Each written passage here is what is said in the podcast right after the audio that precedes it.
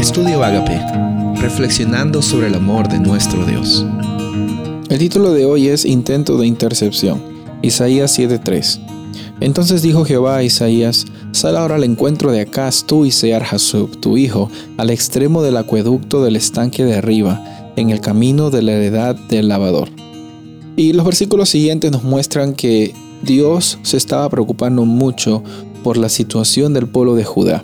Aparentemente estaban un poco golpeados por batallas anteriores, quizás el temor de las noticias de una invasión de dos potencias o dos naciones aliadas era mucho quizás para recibir.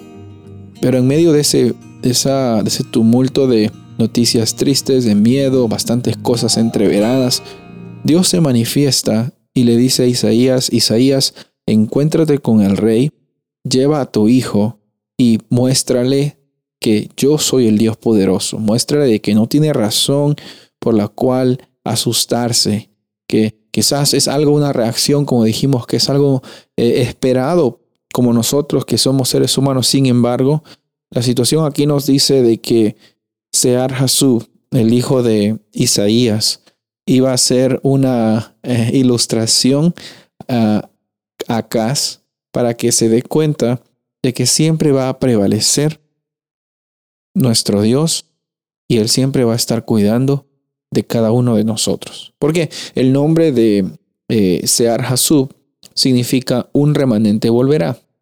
Entonces, eh, cada vez que eh, mencionaba el nombre del hijo Sear Hasub, se mostraba que un remanente iba a estar siempre presente. Remanente es un, lo que, un, pueblo fiel, un grupo de, personas que, que quedan siempre firmes a pesar de las circunstancias.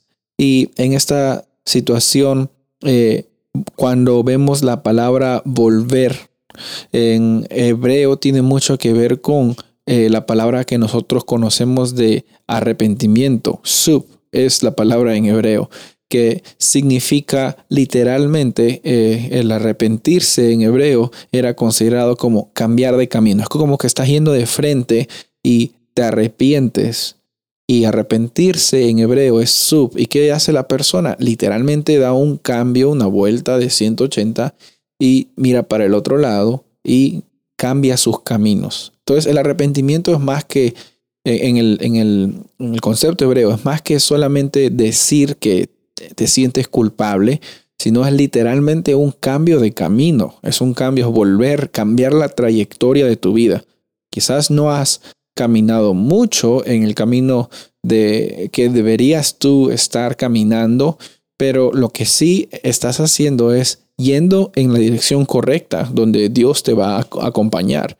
Entonces, cuando vemos esta palabra Sear Hasub, eh, que es el nombre del hijo de Isaías, eh, estaba demostrándole a Acaz de que por medio de ese pueblo fiel que iba a arrepentirse, muchas personas iban a conocer de que hay un Dios real, de que, de que la única oportunidad que tenemos de tener libertad es por medio de el arrepentimiento que nosotros podemos presentar ante la presencia de Dios.